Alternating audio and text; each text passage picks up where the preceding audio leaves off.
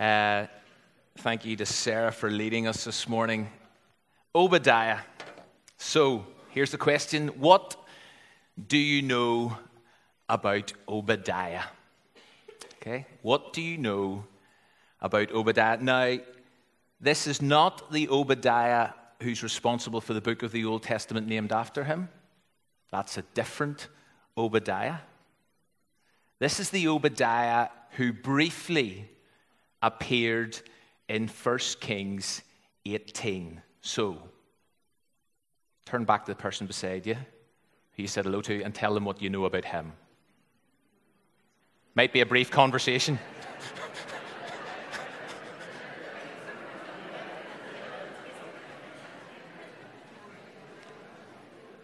Right, I knew that was going to be brief. See, I, I'll be honest, I didn't even realize there was an Obadiah in First Kings, okay? And I'm meant to be a pastor. Anyway, I certainly didn't appreciate his story, nor his input into God's story, and into the big story, and into our story. But now that I do know his story, I have decided that he is one of my new unsung heroes of Scripture. A few years ago, we as a church did a series called Unsung Heroes, where we looked at some of the minor characters in the Bible, the kind of generally unknown yet influential people. So, for example, during that series, we looked at someone called Jason. I don't know what you know about Jason. He appears in Acts seventeen, but during that series, we looked at Jason. Well, if we ever repeat that series, we're going to look at Obadiah. And if we ever have a son, I am going to name him Obadiah. I'm, I'm in so much trouble. No, it's uh, that's never going to happen for so many reasons. But let's not go there. Right, okay. So three weeks ago, three weeks ago we left Elijah, who is a very well-known Bible character. And, and incidentally, a fortnight ago, as we reread the Easter story, it kind of struck me again, and I'm sure many of you know this, that whenever Jesus hung on the cross, whenever Jesus cried out, "My God, my God, why have you forsaken me?" who did the people around the cross think he was crying out to? Elijah. And people wondered whether Elijah would come and rescue Jesus from the cross. Such was the high profile of that particular Old Testament prophet. But three weeks ago, we left him at the end of First Kings seventeen, enjoying the hospitality of a widow in a place called Zarephath. And as we pick up the story again at the beginning of chapter eighteen, two more years have passed. And still, there is no rain. That meant there has been a drought in the land now for over three years, which really would have been completely awful. It's hard. I mean, we read these stories, but we don't sometimes pause to think, what must that have been like? What horror that would have caused to thousands upon thousands of people. thirty-six months with no rain, no dew on the land. I mean, we have seen some terrible droughts during our time. Many of us remember the dreadful drought in Ethiopia in the early nineteen eighties that then led to a famine that then led to the death of over a million people. Or more recently, the severe drought in East Africa, two thousand eleven, primarily affecting Somalia, where the death toll was estimated to be two hundred sixty thousand people caused by drought. And then we read stories in God's Word like this, and we discover a drought that lasted for over three years, and we kind of just read on. But what we need to remember is the reason for this particular drought. I mean, this wasn't a natural disaster, although it was an act of God. We read in Scripture that the reason for this drought was because the people had sinned. And so because of the sin of their king, Ahab, and also the sin of all his people, we read in Scripture that the heavens had been shut up. And so there was no rain nor dew for thirty-six months. And the reason behind it was it was intended as punishment for the people's sin. It was intended to force Israel to sort themselves out. Or rather, it was intended to bring Israel to a place of repentance. And now, after three plus years of horror, seems that rain is imminent again. And why? Because the word of the Lord speaks. That's what it says in the very first verse of chapter eighteen. The word of the Lord speaks again. It had been absent. It had fallen silent for those years. But now it speaks again. And so can we please stand, as we often do, for the public reading of God's life-giving, death-saving word. This is First Kings eighteen. The words are on the screen. After a long time, in the third year, the word of the Lord came to Elijah. Go and present yourself to Ahab, and I will send rain on the land. So Elijah went to present himself to Ahab. Now, the famine was severe in Samaria, and Ahab had summoned Obadiah, his palace administrator, open brackets. Obadiah was a devout believer in the Lord.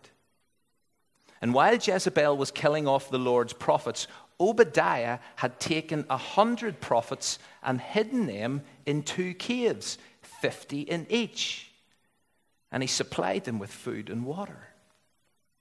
So Ahab had said to Obadiah, go through the land to all the springs and valleys. Maybe we can find some grass to keep the horses and the mules alive, so we will not have to kill any of our animals.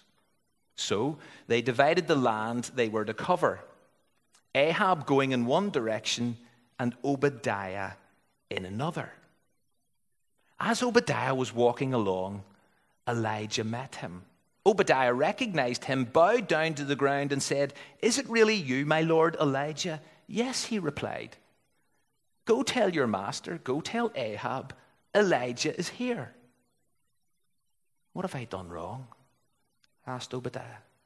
That you're handing your servant over to Ahab to be put to death. As surely as the Lord your God lives, there is not a nation or kingdom where my master has not sent someone to look for you. And whenever a nation or kingdom claimed you were not there, he made them swear they could not find you. But now you tell me to go to my master and say, Elijah is here. I don't know where the Spirit of the Lord may carry you when I leave you. If I go and tell Ahab and he doesn't find you, he'll kill me. Yet I, your servant, have worshipped the Lord since my youth. Haven't you heard, my Lord, what I did while Jezebel was killing the prophets of the Lord? I hid a hundred of the Lord's prophets in two caves, fifty in each, and I supplied them with food and water. And now you tell me to go to my master and say, Elijah is here. He will kill me. Elijah said, as the Lord of hosts lives, whom I serve, I will surely present myself to Ahab today. So Obadiah went to meet Ahab and told him, and Ahab went to meet Elijah. Grab a seat. Do you know one of the reasons why so many people apparently haven't heard of this Obadiah when it comes to First Kings being read in this kind of context or preached in this kind of context? Is that people, most people tend to skip the first fifteen, sixteen verses of First Kings eighteen because they want to get to Carmel. They want to get to the big showdown. They want to get to the fire. And so they miss the first fifteen verses, sixteen verses. Well, we're not going to do that. And Obadiah is a hero. But for those of you who know God's word well, some of you will realize that not everybody thinks Obadiah is a hero. Some Bible commentators actually refer to him in these ways. He is a boss-serving, career-protecting, life-preserving fence-straddler. That's how some people think of Obadiah. But I think that's harsh. I think it's rude. I think it's out of order.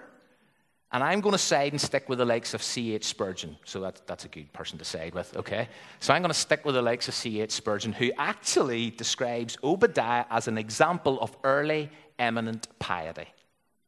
I like that.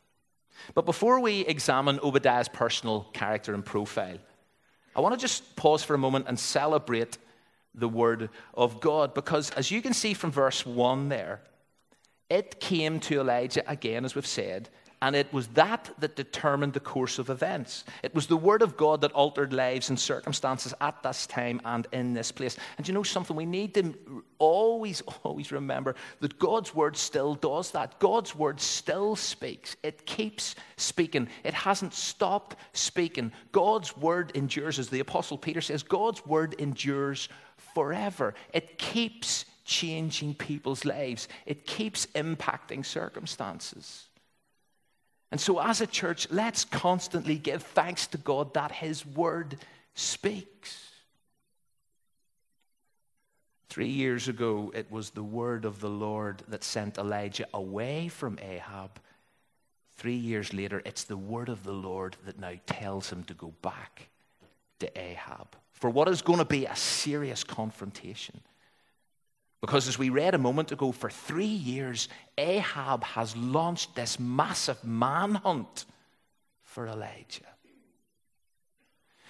But notice, and this is often the case with the word of God, there's a command and there's a promise. And so the command that comes to Elijah is this: go. I want you to go and show yourself to Ahab. That was challenging. But then there was a promise. And I will send rain upon the land. And in fact, the Bible is packed with these. I would love to open it up and, and get you to think about. Think of incidences in the Bible where we come across commands and promises together. So for example, go into all the world. Share the gospel. Make disciples. Baptizing them in the name of the Father, Son, and the Holy Spirit. And then what is the promise? I will be with you. Command, promise. What about what about Philippians four? Pray about everything. That, that's a challenge, isn't it? But what's the promise and the what of God? The peace of God will guard your hearts and minds in Christ Jesus. That's the command. Pray about everything. Here's the promise. Or what about the great proverb? In all your ways acknowledge him. That's the command. We've got to acknowledge God in every single thing we do. What is the promise? He will direct our paths. If you want to do an exercise this afternoon, just go through God's word in some way, Google it, whatever. Command, promise. What are those things in God's word that command us to do certain things, but then promise others? Here, there's a command to Elijah. Go. Show yourself to Ahab. Here's the promise. I'm going to send rain as a result. The wait is finally over, it would seem. God's going to send rain, or rather, God is going to save lives. He's going to prevent death. It's what God does best. And Elijah then does what he does best. He obeys. So verse two says, Elijah went to present himself to Ahab. He was up for this challenge. He was up for it. But in the story, the scene changes. Because remember, Elijah is down in Zarephath with the widow, enjoying her hospitality. Ahab's up in Samaria. And so the scene in First Kings eighteen switches to Samaria, where it says Ahab summons his palace administrator. That is his chief of staff, his top civil servant. He's clearly a person who occupies a significant, responsible position in the administration, in this godless government. And we discover that his name is Obadiah, which is maybe no big deal at first read until you read on. But before we even do that, let, let me just remind you, or let me tell you the meaning, if you don't know the meaning of Obadiah's name. Two weeks ago it was, I think, we looked at the meaning of Elijah's name. Can anyone remember what Elijah means? Yeah, my God is Yahweh, or Yahweh is my God. What does Obadiah mean? Obadiah means servant of Yahweh, or worshiper of Yahweh. And so what you've got here is a Christian, if you want to use that term, is a Christian who is working in a hostile environment. Here is a Christian who is doing his job for a dubious employer to the best of his ability as a servant of God. And so in God's word, he's a bit like Joseph, or he's a bit like Daniel, or he's a bit like Nehemiah. Obadiah was a valued and respected employee who must have faced his fair share of challenges working for this corrupt regime, an organization and company, so to speak. But you know something? This is where God has him. This is where God has him. This is where Obadiah works. And so already I want to I want to suggest that we, we should make connections with this guy in Scripture. Because for many of you, many of you rub shoulders with unbelievers on a daily basis in the primary place that many of you find yourselves in, which is your workplace. And God uses us in our workplaces and places us in our workplaces. God places believers in key positions, even in pagan society, to accomplish his purposes. And we should be praying for those kind of people. We should be praying for each other. We should be those kind of people. And so no matter where you work or who you work for, do it as unto the Lord. Do it to the best of your ability. Do your job well, even if there are aspects of it, even if there are people beside you who stretch and challenge you to the limits. Maintain your integrity, even if there are those around you or systems around you that have no integrity. Obadiah found himself as a servant of the Lord who worshipped the Lord from his youth in a workplace that was godless. But he still did his job. And he did it well. And so he was referred to and he was called upon, even by the most wicked king that ever lived. Be a good worker. Be a good employee where you are. And then we read on and we discover that Obadiah is, he's not just, his name doesn't just mean servant of the Lord, because sometimes names can mean things and yet people don't live up to their names. Obadiah was true to his name. And so we discover in the second part of verse three that he was a devout believer in the Lord, or as the E S V has it, uh, let me get it, there it is, Od- Obadiah feared the Lord greatly. Now, to fear the Lord greatly, I mean, we've looked at this before, but to fear, this is not to be scared of God. This is to have an attitude of heart, mind, and will that leads you to serve God and obey God. That's what it means to fear him. To have an attitude of heart, mind, and will to serve God and obey God. And note, Obadiah did that greatly. All in, one hundred percent. He did it sincerely. He's a devout believer who kept his faith in a hostile environment. And then the narrator tells us another fascinating piece of information about the courage of his faith. Because he didn't just keep his head down and get on with his job, which would have been commendable and is admirable, and many of us do that and should do that.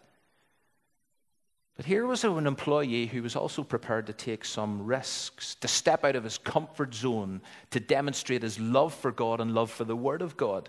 Because what we discover in this text is that there were prophets in Israel at this time, in this dark and traumatic time. There were prophets. How many of them, who they were, no idea. Nobody does.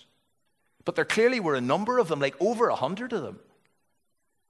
And Jezebel, the wife of Ahab, this power-hungry murderess who would stop at nothing to get what she wanted. She wanted to eliminate all prophets of God. She wanted to destroy them. She wanted to wipe them from the face of the land.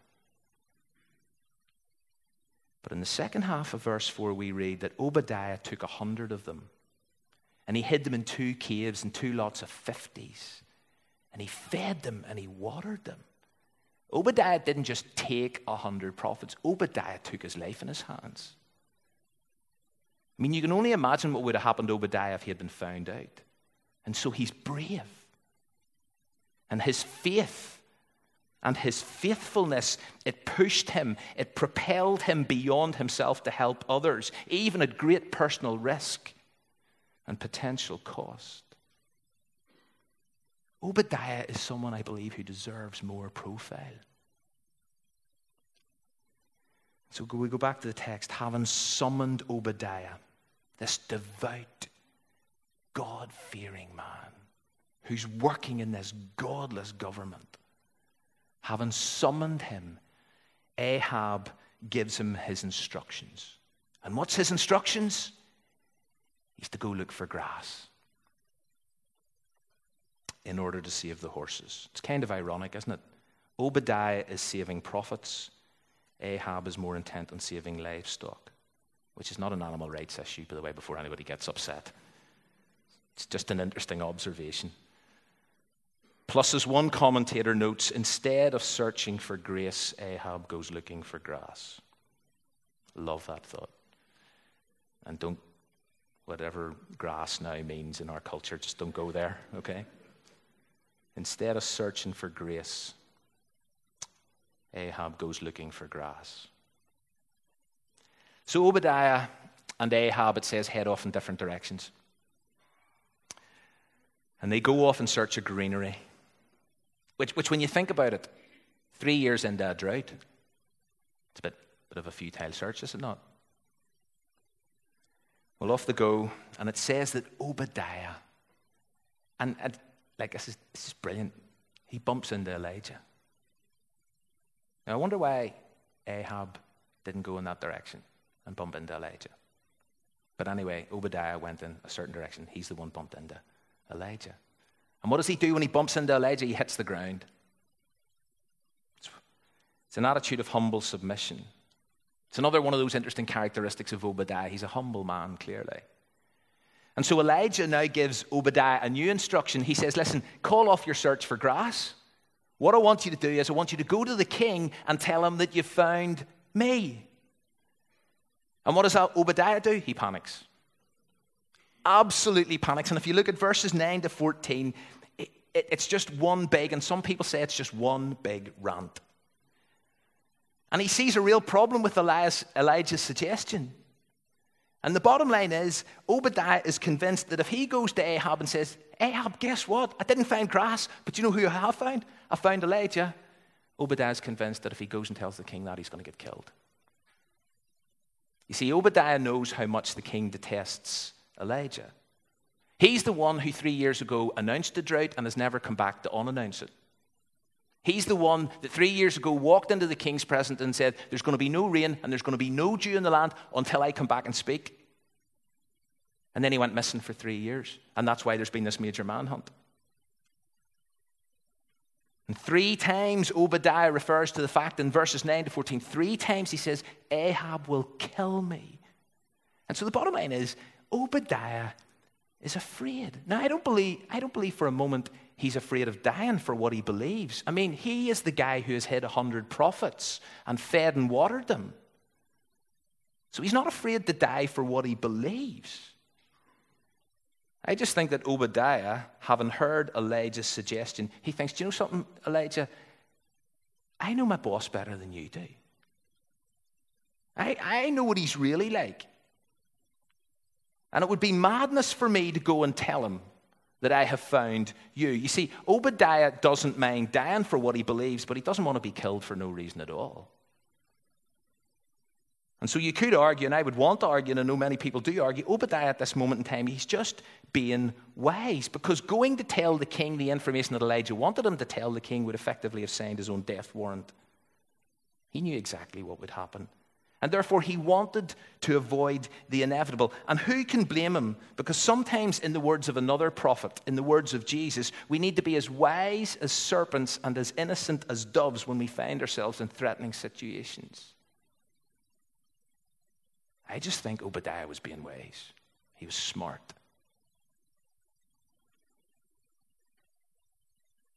And then something changes his mind. Elijah says something that radically alters Obadiah's thinking. And here's what he says.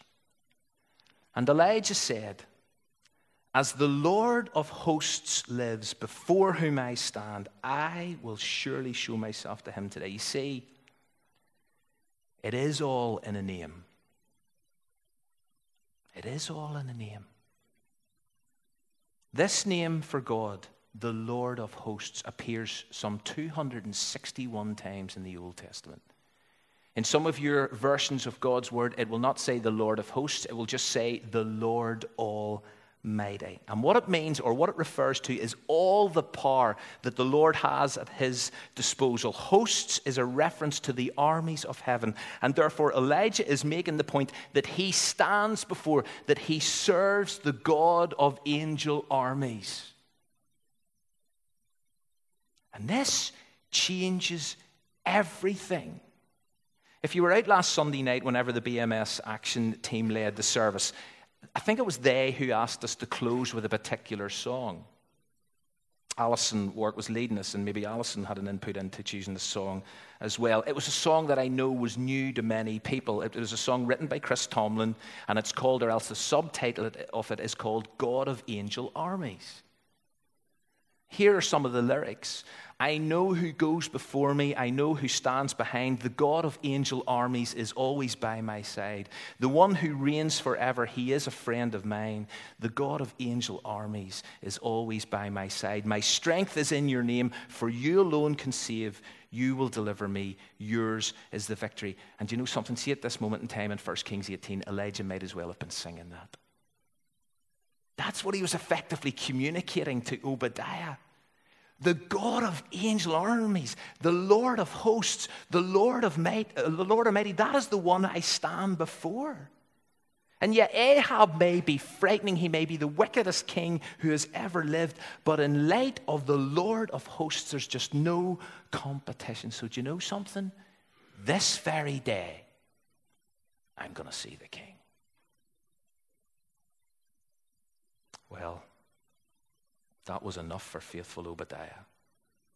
His focus shifted. His eyes were opened. His understanding of the powerful God that he served, it increased. And therefore we read in the very next verse, "So Obadiah went to meet Ahab and told him."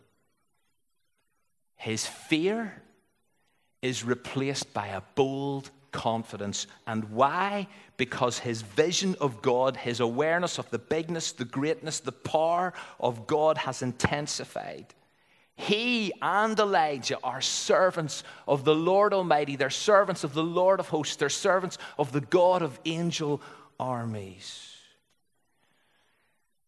And if we are here today and we need a bigger vision of God, if we have lost sight of the amazing power of God, then please this morning, let's allow Elijah and Obadiah's vision of God to refresh our worship. And so at this point, verse sixteen, Obadiah goes. He goes to tell Ahab, and we never hear of him again. Exit Obadiah. My newest unsung hero in Scripture. So who was he? What are you going to take away from this morning about him? He's a true servant, as his name implies. But not just a name only, he's a devout believer. He fears God, he serves God, he obeys God. And he doesn't just serve and fear and obey God a little, he does it greatly. He's all in, he's sold out for God. He's a good employee in a godless workplace. He's effective on his front line. He's a risk taker who is prepared to put his life in the line in order to save others. He's a humble man. He's a wise man who wasn't afraid to say he was afraid. And he's a, he's a man who, when reminded of the bigness of the God that he served, the Lord of hosts, the God of angel armies, what did he do? He chose obedience. And I really hope we can learn something from this relatively unknown Bible character, that if his name meant nothing to you thirty minutes ago, that maybe as we re-engage with his story and the stories of others in First Kings, we'll allow God's word, not my words, but we'll allow God's word to speak volumes into our lives and into our worship and into our service of God.